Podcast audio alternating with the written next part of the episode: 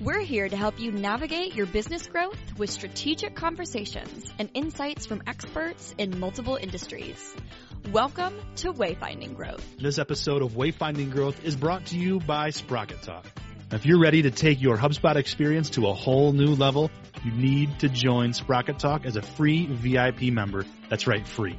Tutorials, courses, training, HubSpot updates, and so much more. Head to sprocket talk dot com slash W G to join the movement and get an exclusive Wayfinding Growth deal. Welcome to the show. I'm your co-host, Dan Moyle. And I'm Remington Begg. We're glad you're here. So today, uh, on today's episode of Wayfinding Growth, we are talking with Chris Savage, co-founder and C E O of Wistia and host of Brandwagon, which I'm absolutely loving. So go watch that or listen to the new podcast as well. That's kind of a spinoff uh, with extra content. Um, Chris's company actually helps brands grow with video and storytelling. And as much as YouTube can be that great place for video distribution that everybody seems to use, Wistia actually gives you so much more power over your content, your analytics, and teaches, and they teach a ton about video and content marketing. So this was a lot of fun. And Chris, as, uh, as C E O, has helmed the Wistia ship through this growth journey. So yeah, great stuff, man. I'm so excited we made this happen. Yeah. So Dan, why don't you talk to me about what you loved most about this episode? Man, I took, for viewers, uh, all these notes right here that I, I'm going to try and pick two. I don't know. Um, I loved how Chris said that when they had to have a tough discussion with their clients, they had, they, they, they tested it out a couple different ways. And it was, they were very honest and very upfront and very transparent, but it missed the mark until somebody told them, just communicate in the Wistia way. This doesn't feel Wistia to us. And it was like this light bulb moment. So that is what branding comes down to. And that was a great thing to unpack. Um, The other thing that he said that really hit me personally in, in a leadership role, your superpowers can be your greatest weakness. I was like, ooh, that's good. And so he unpacks that. So I like both of those. How about you, man? What, what did you take away from this? Yeah, so, you know, it's interesting, ties in line with some of the conversations that I'm having with team members even right now. It's like, I don't have all the answers. And historically, that felt really uncomfortable. He talked about it. He's like, it's actually great when the when the owner can disclose he doesn't have the answers and try and ask for help to solve them. So that's one. Um, the other one is it takes time to build a business. Um, you know, it, like this overnight success, uh, we keep like having this like mentality that I think we, we, ha- we compare ourselves towards. And, you know, Wistia has been, you know, trucking along. They've had shipwrecks, they've had wins, they've had a lot of a journey is that they've been really great at disclosing, but they've been in business since two thousand six. Um, so, you know, thirteen years as of, at the time of this recording. So it's been a fun journey, but at the same time, it's work, you know, and I think that that's something people need to compare themselves. Um, I really loved how he talked about profitability, and there's a lot of intention behind things. But one of the most important things that he dropped in there was talking about as you grow, it's easier when you're two people in the first year you're in business, but be really good at being close to your customer as you grow. And I think that that is some amazing advice that people are going to be able to like dig in on. And it's sounds simple, but it's also, I think, something that can get really, really um, diluted mm-hmm. as people grow. We'll say the wrong way, but, mm-hmm. um, but yeah, that was huge. It's funny how those, those simple things can be so mind blowing when, when it's framed mm-hmm. the right way. Right. Yep. Holy shit. Good stuff, man. Yeah. Great episode. I'm so excited. Here it is, friends. Season two, episode twelve with Chris Savage. Let's set a course for growth. Well, Chris Savage, welcome to Wayfinding Growth. Uh, happy to have you on. Big fans of Wistia and, of course, of Brandwagon. So welcome to the show, my friend. Hey, thank you for having me. Excited to be here. Absolutely. How did, how did you, uh, so I want to know this, but before we get into all the rest of it, how did you call dibs on hosting Brandwagon? Because that had to have been a hot seat. It was highly contentious uh, and broke down through um, a rock, paper, scissors war that I eventually won. There you go. Yeah. Eventually. I mean, I win this. Yep. At that point, I think I'd be like, rock, paper, scissors, fire, because it melts everything. So I win. But anyway. That's great. So, so go ahead, Remington. Kick it off for us. Yeah. So, so one of the things that we want to know is like, the charting the course, we call it. So you can take this, you know, for Wistia, um, or if you want, you can even bring it to Brandwagon if you want. You can, both would be great, actually. Okay. But how did you, so how did you find yourself here today, like in the position you're in at Wistia with Brandwagon? Like talk, talk to us about that journey. Yeah. I, so, you know, I think um, we'll start at the beginning. When we started yeah. with, yeah, I started with my co-founder, Brendan, we honestly thought that we, that doing a startup meant you could make something and then sell it really fast. And we were incredibly naive. And when I signed on with Brendan to do this, it was like, all right, we're going to do this. We're going to run out of money in six months. Um, and then we'll sell it. And we'll we'll sell it and be rich, or we'll fail and we'll tell no one that we tried. That, that was like, honestly, that is what it took to convince us to start. Um, and yeah, it's been a much longer journey than I ever could have imagined. And it's funny because, like, you know, it's been thirteen years since we started, but eight months in, when we were objectively failing, like we were trying lots of stuff, but it wasn't working. Um, it was actually fun. Like I just loved, I loved waking up in the morning and not knowing what I should do. And just guessing, just making stuff up. Like it felt like play. It's just like, well, mm-hmm. what should we do today? I remember literally one conversation was like, we've cold, we're cold calling a lot of people to try to talk to them about video. But like at the end of the day here, maybe we should start cold calling California. Do California cold calls. And so that became a thing. And, you know, some of them worked. And, um, yeah, I think over time, you know, the company started to scale. We raised a little bit of money and, Uh, we found our way to, I think, what we do best, which is taking creative risks and like putting the company in a place where we can be profitable.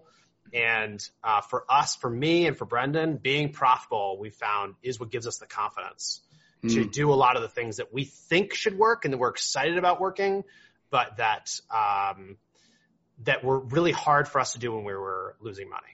Um, and we were losing money in the early days just because we hired some people and you try to grow. We got profitable. And then again, actually, we pushed the company really hard to try to grow the business, to try to grow revenue. We hired tons of people. We got into tons of funnel optimization stuff, all stuff that seemed like was good. Um, and we thought was willing, we were willing to cut into our cash reserves to try to grow. And we, we noticed that like, as that happened, we got less and less long-term focused and more and more short-term focused, because when you're losing money and you can count how many months you have left, if you lose more money than you expect one month, it, it creates a lot of stress. And, uh, so yeah, we figured out that being profitable gave us confidence. Um, we figured out we wanted to build the business for the long term. We figured out that creative risks were our jam, and that's how I ended up, you know, being here with Wistia. And honestly, that same exact path led us to, uh, to building Brandwagon. So is that a big risk for you guys to build, to start Brandwagon? Like take us to that conversation, kind of where to come from, who objected, how did that feel for you as a C E O? Yeah. Um, you know, Brandwagon was actually not hard to do.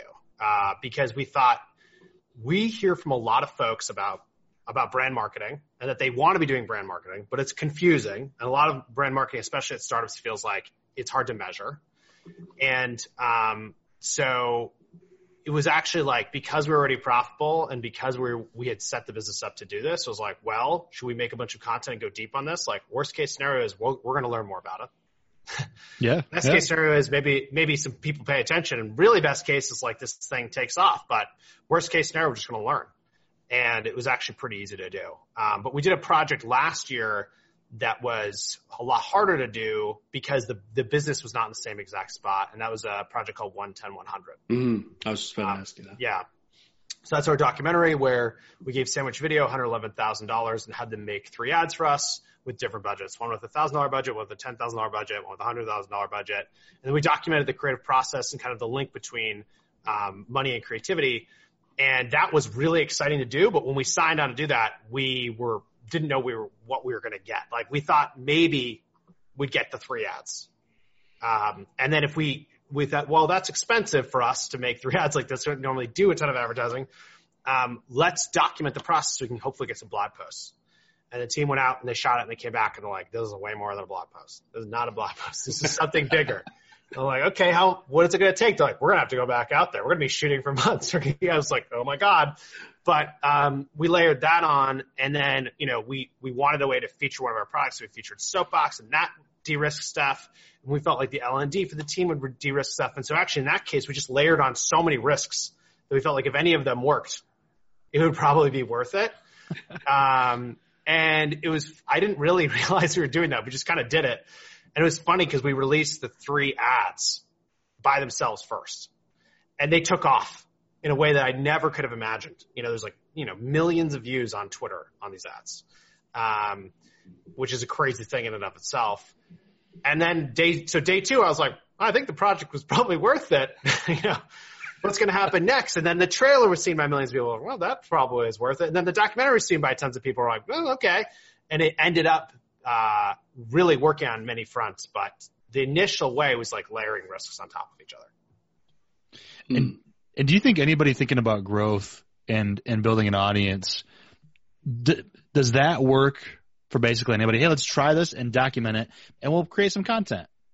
Like that seems I think it, yes. Cool. I think if you are have a culture where you're willing to be transparent, and um, so you can share your your losses hmm. and the learnings from the loss.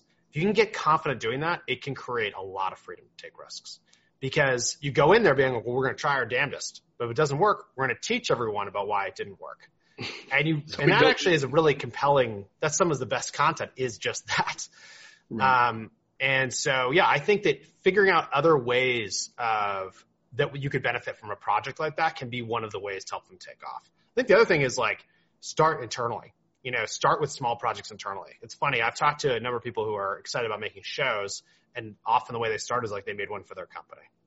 Mm-hmm. And it's like, you have to be the right size business, but there's this company, um, Nextiva, that does telecommunications stuff. And I think when there were about one hundred people, they made a show because they really felt like they were losing to, to kind of strengthen their culture as more people were joining the team. They wanted to highlight different people on the team and teach everybody about what they did. And they started to do this thing, and they were really goofy and fun with it. And of course, everyone engaged with it because it's direct, it's exactly the right audience. And that gave them more confidence to eventually take bigger risks in, in their marketing. That's interesting. And that's a really cool concept when you think about it, like internal marketing almost. Yeah, I think it's also just like, I try to remind myself, we're living in this world with all this data, but like this world has only existed for ten years. So how did everyone do it before it? Like, what did they do? How did they make decisions? And there's a hell of a lot more qualitative data that you get. Um, there's surveys that you do, just talking to people and saying like, what do you think of this? And uh, I think if you can if you can make sh- everyone comfortable you, uh, using that qualitative data, it makes it actually much easier to take risks. Because mm-hmm. um, even if you take something and you show it to ten people and everyone's like, oh, this looks really good. If they're the right people who should be in your target audience, often it is pretty good. Right. That's a good point. Yeah, that's great stuff. So speaking of risk, uh, I want to know – one of, of course, wayfinding growth, all about navigation and, and charting the course, right? Uh, what's one of your biggest shipwrecks that you've had taking those risks, and, and what and what did that teach you then too? Yeah. Um, so one of I can think of a few, uh, which is probably we, good. yeah. Um, that means we made a mistake yeah. with uh, which one should I talk about? What's the most devastating? What was the worst shipwreck?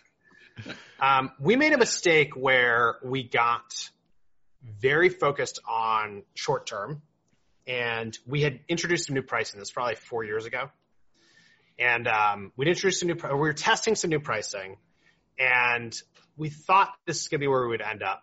Um, and someone on the team said, well, you know, we have all these people with grandfathered pricing. We should probably tell all of those people about this new pricing. Makes some sense. Yeah. And then they said, we have all these free accounts. We should probably tell them too, so that they don't miss out on their price. Well, okay, makes sense. And very quickly, without much analysis, uh, someone put together an offer, one person, and they sent out an email with this offer of this like pricing deal. And it looked like it was wildly successful. So uh huge spike in numbers of customers. It's one of those things where you look at it and you're like, wow, woo. People could see these charts, they'd be jealous. You know, this stuff is this stuff is taking off. Um, and, you know, it spiked way, way, way up, and then it it dropped pretty precipitously, but we got a lot of new, new customers. All right, great. Then you go um, a few years later, and, you know, we we did that spike, and so we tried other offers and other things. We had trouble getting the same kind of response. You know, we did huge discounts, we did things, and we couldn't we couldn't pull these customers out of our, out of our network. Um, and so that was curious. And then a few years later, we started to have a problem where, uh, we noticed, we didn't notice right when it started happening, but our gross margin. So that is, you know, the revenue minus the cost of serving the customer.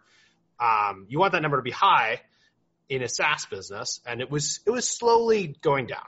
Um, mm. Not so much that was like an urgent issue, but, you know, it was like whatever it was. It was like seventy percent, sixty-nine percent, sixty-eight percent. You're like, okay, you know, like it, no hair on fire, not happening yet. Like, I'm okay. Um, and then uh, it, our, you know, this is like years after we made that pricing change. Um, someone on our, our business intelligence team was like, oh, I've done some analysis and we are very underwater with some of our customers. Okay. And you go look, and what we had done is we created some places in the product where, or in that deal where you could get unlimited, um, videos and a limited audience size. And people had discovered this pricing. And so what did they do? They started using us for storage, and they started using us just for video encoding and all of these different things. And so this tactic, which in the short term had pumped our sales up dramatically, made that year look much better, had actually hurt us over the long term with gross margin, put us mm-hmm. in a position where we actually had to change the pricing. We had to go back to all customers and say, like, I'm sorry, we've made a mistake. Um, and we, we have, we have to fix this pricing because it's literally sinking us. And I think there was, there was one customer that was spending like five thousand dollars a month in revenue that we were losing twenty-five thousand dollars a month on. Wow. But because we were not set up to manage that kind of problem, because we'd never faced that problem before, we just had no clue. And so, yes, we fixed it, and it was a, a really good lesson. But uh, I think I underestimated the amount of like analysis and rigor that needed to go into that kind of decision, and we let we let the short term get the best of us. You know, we were celebrating that win for six months. I was telling people that was the greatest thing to do. And I've learned, if someone tells me that they have like a hack or something that's like really working, it's like, how how long ago was it that you did that? Is, yeah. it, still, is it still working for you? Right. Turns out that those right. things are important questions to ask. Yeah, whenever I'm whenever I'm talking with other agencies, I'm like, we're still testing this. Yeah. You can't look at me and be like, oh, Remington, that a-hole. Right? Yeah. Like, we're and still... the world changes, right? Markets oh, change. Sure. And I feel like yeah. that's the other thing is like, you can test, test, test, test, and you think it's working, and the market shifts, and you're like, God, just, you got to follow your instincts again. Mm-hmm. So question on that. So when you're communicating that back, did you communicate the fact that the pricing, because I know you guys are pretty transparent in mm-hmm. how you share things. Did you actually share that with those customers?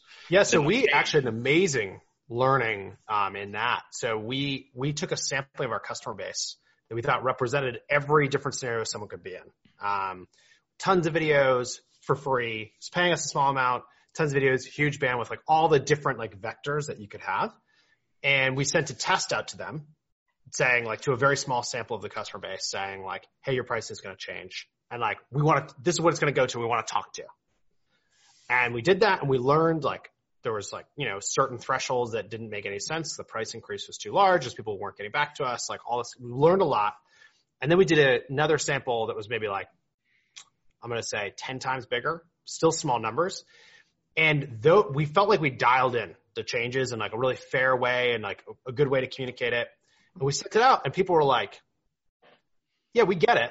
I get that you're making this change, but this doesn't feel like Wistia. Mm-hmm. And it was funny because like we were taking our, we were really feeling down on on this, and you could tell that. We'd sent a video, um, and we'd written this blog post that these people were seeing, and like, yeah, it just doesn't seem fun, which is such a crazy idea that like, here's something we have to communicate. It's a very tough thing to communicate. And the people who were receiving the message were like, I understand, but this doesn't seem fun. So in the final version that we sent to everybody, we basically made it fun. And we said like, this is where we started. This is like the bedroom that we worked out of. This is our first office space. Here's the second one. Who the hell are all these people who work here now? Like, and we've grown a lot as a company, and we have to evolve. We have to change. We basically had much more fun with it, but we also communicated the exact same information. And the wild thing was we changed prices for over ten thousand uh, paying customers. Mm. Those people were unaffected too. Um, and there was maybe, I'm going to say a total of like fifteen tweets about this, and ten of them were positive. And That's so awesome. we'd, we'd found a way to communicate a very hard thing in a Wistia way. And yeah. by keeping it on brand, it actually allowed people to absorb the message and a reminder of like why they set up with Wistia in the first place. Yeah. So I love that because you said it doesn't feel like Wistia. And I think a lot of companies um, don't lean in on brand, and you kind of force you got yourself to do that in in yes. that regard. Um, and I think that, I think it's pretty, you know, it's funny because I talked to George B. Thomas about this about six months ago. We have all of the video platforms like because we're we have to advise on which ones to use and how to use mm-hmm. them. And I've literally had to found myself, and this is not me tooting your horn, but like literally it was like, Wistia is just so hard not to love, right? And I remember hearing you talk, I think it was with um with the folks over at DataBox on the Ground mm-hmm. Up podcast, where you're mm-hmm. talking about like that being so much of, of who you guys are. And it's really true. And it shows through in everything you guys do. So that's really amazing that you even use that on a negative to help communicate things afterwards. So I uh, yeah, I think that. it's a, yeah, that that's right on the money. And I think it's like, we learned that lesson the hard way. In that case, like we weren't communicating in a way that was on brand and with the expectations of the values we'd set up with our audience and with our customers. Yeah. And once we finally did that, they're like, yeah, that's what I signed up for. Right? Like if, like okay. if Apple sent you a product that they were late on delivering and they sent it to you in a shitty box, like, you would be like, what just happened? I don't care. It's like, it's late. Make the box great. That's what I'm paying for. I'm paying for every part of the experience. That's true. Um, it can be late if it's a nice uh, box. Yep. Yeah. And I think it's also just like one of those things that for us, it's, it's funny, but we're a video company and, you know, mm-hmm. video software creation, analytics, all that stuff.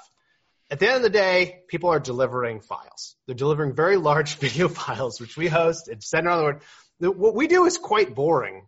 Um, and it's only the storytelling and the brand around it that I think actually is what people actually connect with. Mm-hmm. And I hear from people all the time, like, well, I have a boring business. How to make it interesting? I was like, if everyone in your industry is boring, then there's an opportunity. Like figure out how to create values that you believe in that can help scale your brand. And if, if you can do that, then people will connect with that. And, but you have to live them. Like you have to live them. And that was an example of us not living them and learning that lesson again. That's great. Great, great, great. So yeah. now you get to, now you get to, instead of talking about the biggest shipwreck, what's your proudest moment that you've had in the company so far? Um, yeah, you know, uh, when we faced it, so we faced this decision, uh, two years ago, twenty seventeen, Um, of whether or not we should sell the business. Mm. And, you know, if you remember when we started, that's what I thought we were going to do. Yeah, I wanted to sell. Like, and I, and that is like, I think why most people start companies, or at least that's what they tell each other. It's like, oh, we're going to sell this thing someday. We're going to be rich. And, I, you know, that's what we thought would happen. And it's funny, but in the early, early part of twenty seventeen, we had three different companies approach us to buy Wistia. And Brendan and I, you know, historically the people have poked around, people poke around tech companies all the time and try to buy or get information from you or whatever. But this time it seemed real. We knew the companies, we respected all of them. We started having conversations. And it was funny because only in this process of having these conversations about what we would do if we sold the business, did Brendan and I have conversations about like, well, we're, why are we selling? Why would we sell? We're like, well, we're not having the fun that we used to have. And we're not as, it's things aren't as creative as they used to be. And we realized if we sold Wistia, we'd try to rebuild a Wistia. You know, we try to, we knew the types of people we'd want to hire. We knew some of the problems we wanted to work on. Like it was this realization that we'd actually screwed up the thing that we loved. And I remember vividly, like we were sitting on the deck of a loading dock, someone else's building over here in Cambridgeport, Massachusetts. And we're having this conversation. We're like, you know, what if we just didn't sell? Like, what if we decided this is a lasting company? And we'll do our, our darndest to build a lasting business. How amazing would that be if we could, if we could fix the things that we'd screwed up? And, um, one of the challenges with that was if we were to decide not to sell, then, you know, we have some angel investors where it's one point four million. Um, people don't invest to get nothing back. They invest to get a return. So if we're not selling, they're not going to get a return. And we'd also been giving stock options to our team and saying like, here's a piece of the company. Hopefully someday we'll sell the business and you'll get something for this. And we realized I, we don't want to sell. And if we're not going to sell, we have to do right by everybody. And so we ended up making the decision to raise debt so that we could buy out our investors and give our employees a return. And, uh, that was a, uh, you know, it's funny, in many ways a really hard decision to make and in many ways an easy decision. We made that decision. Basically bet on ourselves and bet on the business that we could continue to grow. We could serve the debt. We could become profitable again. We could do that creative stuff again. And if it didn't work, it would be a large embarrassment. Um, but at least we would have taken care of everybody.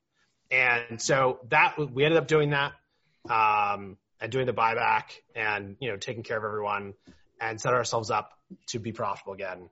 And so I think that was, it's funny because it's one, you know, when you're trying to make decisions like that, that affect everybody and affect your customers and everybody, you know, you try to get to a place where you can sleep well at night.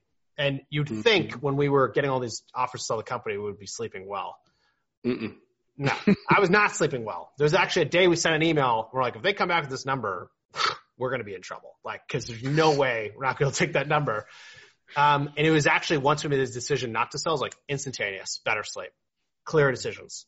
Um, and I think that's probably that, that restructuring and kind of finding our way back to our roots is probably the thing that I'm, I'm most proud of. It's amazing. This- So at this point, you're you're not thinking about selling that anymore. So do those stock options then go away? Because I know, like, in a lot of those SaaS companies, especially when I hear out, out of Boston and stuff, you know, these startups offer these great packages mm-hmm. that, well, someday you'll be rich. But now, do you still offer those? Is that, like, now out of your – it's gone, it's just you and Brendan? How does that work? Yeah. So great question. And I mean, you know, the, to be, to be totally fair and clear, like we gave stock options to early employees and I think that was incredibly impactful to them, like the result we were mm-hmm. able to get.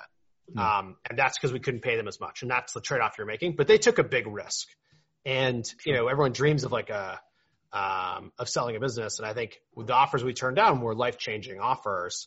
And so when we did the buyback, we tried to do it at like a similar price, like very close to that exact offer to try to take care of everyone.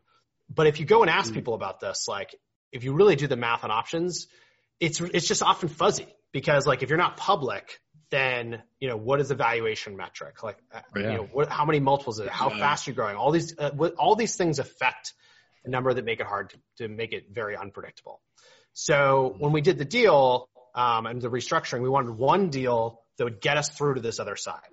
So we told our angel investors who had preferred shares that if you want to do this deal and you want to participate, you need to vote to convert to common shares. So it's the same type of shares that Brendan and I have. So anyone who would not sell, didn't sell things, they're going to be in the same boat as Brendan and I. And they'll be taken care of however Brendan and I are taken care of over time. Um, and then for the team, we said, you can hold on to the options if you want to, but we're going to introduce profit sharing. We want one incentive structure for each person. So if you keep the options, no profit sharing. Um, if you sell your options, then we will do profit sharing. And the nice thing about profit sharing is that everyone can see the tangible impact on like how much profit we have on a monthly basis, on a quarterly basis, on an annual basis. And you can do the math and it basically works out to a bonus percentage. Mm-hmm. And so that is what we have done. And it's worked really well. Actually, in this bizarre way, you know, people uh, talk about options as a way to create ownership in the business, but the numbers are so fuzzy, it's very hard to do that. And what we've seen with profit sharing is by having hard numbers that people can understand and they can actually affect, um, that the the first day that we had an all-hands meeting after talking about the profit sharing and introducing profit sharing, there was like, anyone have any questions about the finances? It was like, whoosh, a million questions. And like, you know, why do we have this extra office space? Why are we doing X, Y, Z? Can we cut costs over, can we cut costs over here? Blah, blah, blah, blah. All these questions. Yeah. And they're, they're really healthy questions actually, which is like, how do we run the business better? Um, And so for us, that's the incentive structure that we've used. And anyone that we're hiring who joins gets to participate in profit. That's awesome. That's Pretty awesome. Cool. And I, I remember reading that uh, increasingly long article a while back and about the, you guys hiring, taking on debt. Was it um, how uh, how an offer to sell Wistia inspired you guys to take yes, on debt? Our like four thousand word tome. Yeah, but you know what though? So, and I read every word back when that came out because it it, it just reinforced like this dedication from a brand point of view. Mm-hmm. Um, you know, and so there was really, it was really cool to see that. And I can only imagine how your employees reacted because you probably had another four thousand words for them too. Yeah. I mean, the cool or, thing or was we, we like, we took the team along on the journey. So when we decided we weren't going to sell, we had an all hands meeting. We told everyone like, this is why we started this business. This is what we know what we want to be when we grow up. And I'm like, wow. They're like, well, what are you going to do about options? We're going to do. We're like, we don't know. And then the next month was like, we think we know. We're going to raise debt, but we haven't done it yet. It was like, we have debt coming. And, you know, and debt's a scary word, right? Like, sure. Um, and so explaining that to everybody. But I think the cool thing is now, you know, we're, we're an open book company. Uh, we're transparent about how the business is doing. And so everyone can see that and, and know, and knows it and can impact it. Um, and it's, it's shifted the culture to be one of ownership, but you also know what you're getting. And if you want the options, that's the only thing you want, then like Wistia isn't the place. But if you want a place that's, you know, profitable and focused long-term and taking creative risks, then we could be the place. That's I awesome. Love that you guys are a tech company and you've mentioned profit as much as anything else in this meeting. Um, it's not usually something you hear at the same time. So uh, round of applause for that. That's amazing. Yeah. Thank you. Thank you. Yeah. What a cool growth journey. Um, mm-hmm. So as you, as you've laid this out and you've taken this, this journey that we just talked about, uh, I want to talk about the navigational tools. So I was doing a little research beforehand, and, a, and a, one of your LinkedIn recommendations called your imagination vivid, and it describes your unlimited endurance when developing ideas mm-hmm. and founding and developing Wistia. So those I would guess, uh, unlimited endurance and, and developing ideas. Must be nice. Right? Right? Those must be tools. It's great. Yeah. Well, let's talk about some other navigational tools. Like, what do you what do you look back now and think, okay, this is what I had, or this is what I wish I had when yep. taking this journey? Yeah, I think um, in a lot of cases, uh, I'm a believer that your superpowers are often also your weaknesses. Mm. And so, like, the things that you're an extreme at are going to benefit you in some way, and they're going to hurt you in some way. Mm-hmm. And I think, like, we've always had this, like, this, you can call it endurance, you can call it long-term thinking, but Brendan and I from the beginning have had had a crazy long-term view on what we're trying to do mm-hmm. to a point where we saw this change happening with online video and we're like, the codecs have changed, there's open source tools, there's going to be video everywhere, businesses are going to adopt this, and we like jumped in and did this thing that took like six years before like, so, oh, the traction's coming, you know, like that's kind of lunacy. Um And, but it's worked to our advantage because we stayed so focused on the long term.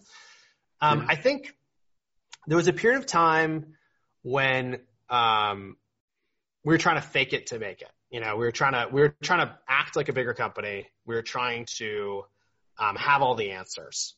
And I thought as a leader, you're supposed to have all the answers, aren't you? Like people are supposed to ask you questions, you have all the answers. And it took me a while to figure out that like, you're not. Like, actually, the leader should be the first one to say, I don't know the answer. Let's figure right. it out. And, um, you know, I think also even faking it till you make is the same thing. It's like, oh, we look professional and we're um, we're a big company and you can trust us. And that's what you think the messages that you're putting out into the world. But everyone who's looking at your message, when you're saying things like that, they know that you're for people. Like, you can't right. hide it. Like, it's in the design. It's in the presentation. It's in the LinkedIn page. Like, it's clear that you're a small business. And you have to actually own that and recognize that there are a lot of people that literally they want to be the first person using a product because they see it as an edge. And if they are the first person to use a new thing and that's where they think most of the opportunity is going to be, they will purposely pick the company that has two people doing it versus the company that has two hundred.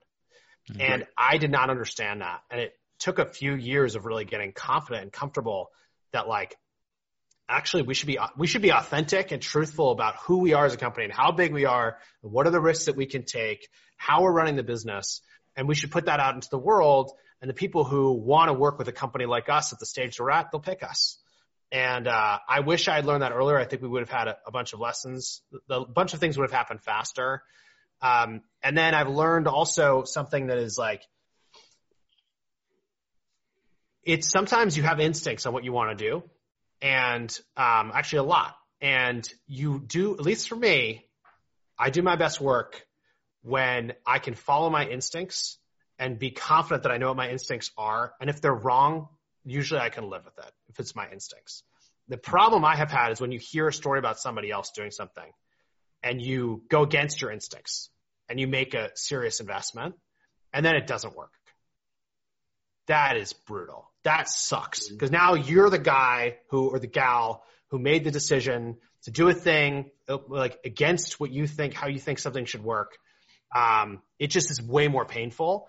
And I've so basically I've learned that I'd rather be wrong and follow my instincts than definitely much rather be wrong and follow my instincts than be wrong and follow someone else's.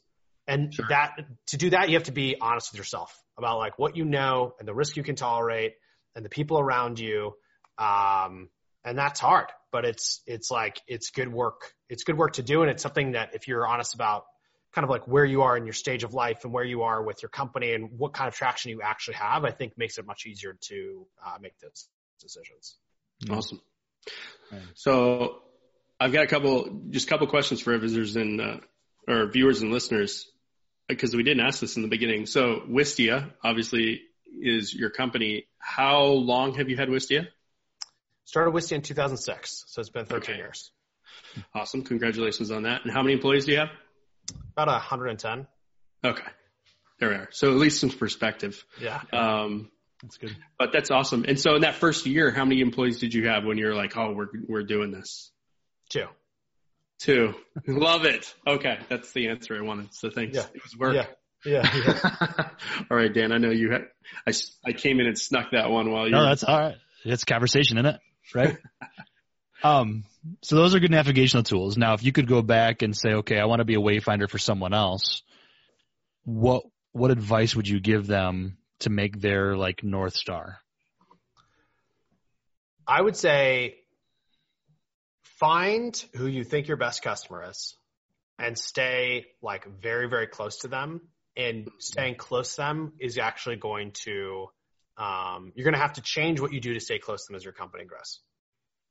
So in the early days, you're talking to every customer, you're at meetups, you're, you know, whatever, you're taking, putting money in AdWords, you're writing content, you're doing all the different things. And you know, hopefully who you're writing content for, putting ads out to the world for, or whatever. Um, but then as the company grows, there's other people who take on all those roles, and it's easier and easier and easier to fall away from that connection. Mm. I think like whenever we do our best work, we are really close to the problems that our customer has that they are trying to solve, and problems where if our customer can solve them, then they do better in their career. Then they do better, um, then their company does better. Then the people around them do better. Um, And I think you have to, you have to find a way of staying close to the customer. And, and like at one hundred ten people, that's completely different than what it was at two. And it's completely different than what we were at ten. It's completely different than what we were at fifty. It's completely different than what it was when we were eighty. Honestly, it's crazy. Mm-hmm. But there's like different people who are better at a part of a role, and they take it on. They take it really far. They have a depth of understanding with the customer. And it's like, how do you get back to that? And so like today, when I think about running Wistia, I try to have like a balance of information that's coming in from like, what am I hearing about from our, about our customers from our support team, people who are already existing customers, from the sales team, people who are talking to potential customers, research, people who maybe could be customers someday, maybe couldn't, product management. Then I go talk to the customers. Then I go talk to the partners. And you, and you have to get like this mix of conversations and information to try to get a clear picture of the challenges that somebody actually has today and what challenges you think they're going to have next. And it's that understanding that in the early days can help you make decisions quickly that might feel like big decisions, but you just know who the customer is. And it's the same thing that you need when your company is much bigger. Um, if you want to continue to make big decisions quickly, you need you need to know the problems your customers have, and you need to know where they're going. Love it. Great advice. Absolutely. Amen. This is, there's a ton of good information here, Chris. This has been absolutely fun. Um, I, before before Remington maybe takes over here, I want to I want to ask kind of a, a side question. What is an Art Semiotics degree? Did I say that right? That's right. Um, yeah, so I went to Brown University in Providence, Rhode Island, and um, Brown likes to do things differently. No curriculum. They have the open curriculums. Yeah. Take any classes you want. Create your own major. Art Semiotics was a combination of two degrees. Uh, one was visual arts, and the other one was modern culture and media. But effectively what it meant was like the theory behind uh, filmmaking. And so well, I, I wanted to do film in school, and I wanted to learn like the production aspects of it. But at Brown in Art Semiotics, that means like a lot of theory, a lot of film theory. Um, and yeah, so that's, and they just do it differently. So it's called, it's called Art Semiotics. Every, it's funny because I, every time I look at it, it, it looks like a different word to me, and I'm like, what is that? Yeah. But it, but it plays but, a role in what you did, so. yeah, I mean, yeah. Semiotics is like the study of symbols and signs and meaning behind things. I don't know. It's a, it's, it's a jargony thing. But, That's uh, deep. That's but it's good. been good. It's been good to me. Well, what's awesome is it sounds like you're actually doing what you went to school for in one way, shape, or form. You know, that is the weirdest thing about this whole thing, honestly. It's like I went to school for film. I worked on this feature documentary that I was so fortunate to work on. I started as an intern, and we did pretty well with it. And then I worked on a bunch of other film roles, and I was like, ah, actually, I don't know if film is the thing for me. I'd always dreamed of making a software company. Um, software's like in my blood. My dad's a uh, professor of computer science. My brother does computer science. My former brother-in-law does computer science. Like, it's all around me. I'm beta testing shit in the early days. So then I was like, software company. And then here we go. The two things together. Like, now we're just like, it's so Magic. weird. It's awesome. It's amazing. And now you have a production called Brandwagon. Crazy. Yeah, that's right. That's right. Full circle. That's great. Uh, so my last question, I just have to ask this. Where do all those V H S tapes come from? Or mm. at least the covers? Um, they're all, no, these are all real. You could take That's any awesome. of these, plug them in, they'll work. Oh, wow. Um, uh, where did they come from? Have you heard of Savers? Yeah. Savers is like a discount. I have actually, yeah. Yeah, discount store. Um, a lot of them are from Savers. And, uh, you know, we, we put out a call internally and, uh, you know, there's a few people who are like, oh, I, I still have a bunch. Uh, so I love that. It is funny, though, because the era that these movies represent, like, I don't know how much you can see, but it's like Honey, I Shrunk the Kids, Good Will Hunting, Platoon, Notting Hill. Like, it's ridiculous. The Rock. Like, I've seen, this is the era of movies that I grew up with. Yeah. That I love. And then most of them, you know, they kind of made it to D V D, but it's just from that very, very specific era. Like, if you are thirty-five and you look at this wall, you're like, I've, I've basically seen ninety percent of these. Yeah. It's a very, it's a weird experience. It takes me back every time. Absolutely. Our kids are going to be like, what's that black box? Yeah. What is this thing? Yeah. Why do you have this physical media, Dad? Awesome. That's great. So, Chris, this has been fun. So if, is there anything else that we didn't ask you that you want to make sure that our listeners and viewers know? No, I mean, you guys ask great questions. Um, I would say the big thing we're having a lot of fun with right now is Brandwagon, which we talked about. Check it out. Got more fun guests coming up and more more fun interviews. Um, yeah, and, you know, doing our thing at Wistia. Just hanging. Awesome. It's been a lot of fun, man. We'll put some links in the show notes. And, uh, yeah, man, thanks for being a, a wayfinder with us, Chris. Of course. Thank you for having me. Thanks, thanks for inviting me to wayfind a little. Thank you for listening. If you like this episode, please share it. Post it, tweet it, gram it, email a friend. Give the gift of knowledge to someone you know that could benefit from it. And if you really loved it, please consider leaving a rating and written review on your podcast player of choice. And as always, go to wayfinding growth dot com for resources and past episodes. Remember, we're here to help you navigate your business growth with strategic conversations and insights from experts in multiple industries. Thank you for listening to Wayfinding Growth.